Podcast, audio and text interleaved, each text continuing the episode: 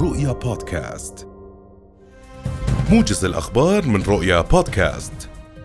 أصر مجلس النواب في جلسته التشريعية اليوم على رفضه تخفيض نسبة إيرادات الخزينة من ضريبتي الدخل والمبيعات في معدل قانون منطقة العقبة الاقتصادية الخاصة إلى 60% ورفعها للسلطة إلى 40% مخالفا بذلك قرار مجلس الأعيان.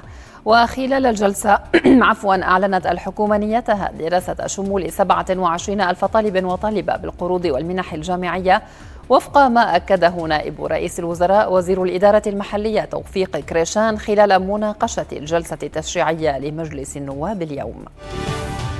بدأت في القاهرة اليوم اجتماعات اللجنة العليا الأردنية المصرية في دورتها 30 برئاسة رئيس الوزراء بشر الخصاونة ونظيره المصري مصطفى مدبولي.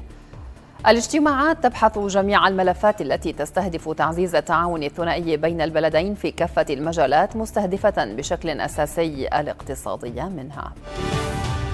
بلغ العدد الكلي للعدادات التي فتحت حسابا للتسجيل على الموقع الإلكتروني الخاص بالاستفادة من التعرفة الكهربائية المدعومة للقطاع المنزلي حتى صباح هذا اليوم 650 ألف عداد تقريبا من مجموع من زاروا الموقع البالغ عددهم ثلاثة ملايين وربع المليون شخص تقريبا.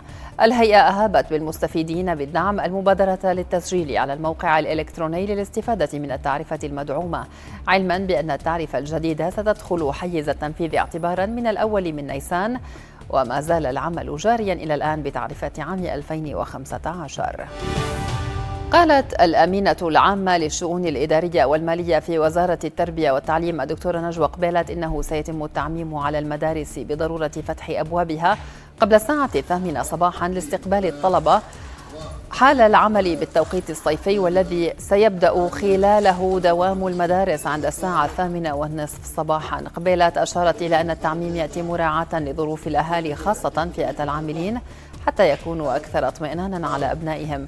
وأشادت إقبالات بمستوى التزام الطلبة بالبروتوكول الصحي المعمول به داخل المدارس حفاظا على صحتهم وسلامتهم.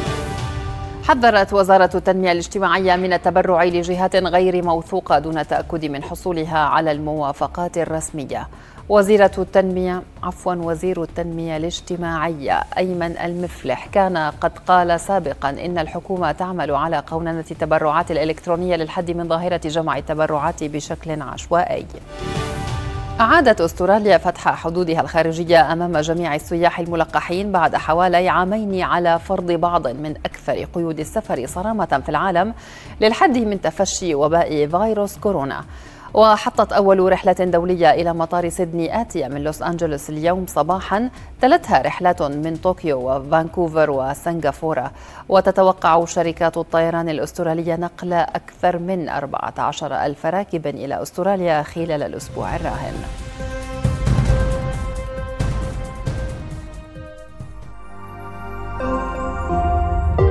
رؤيا بودكاست.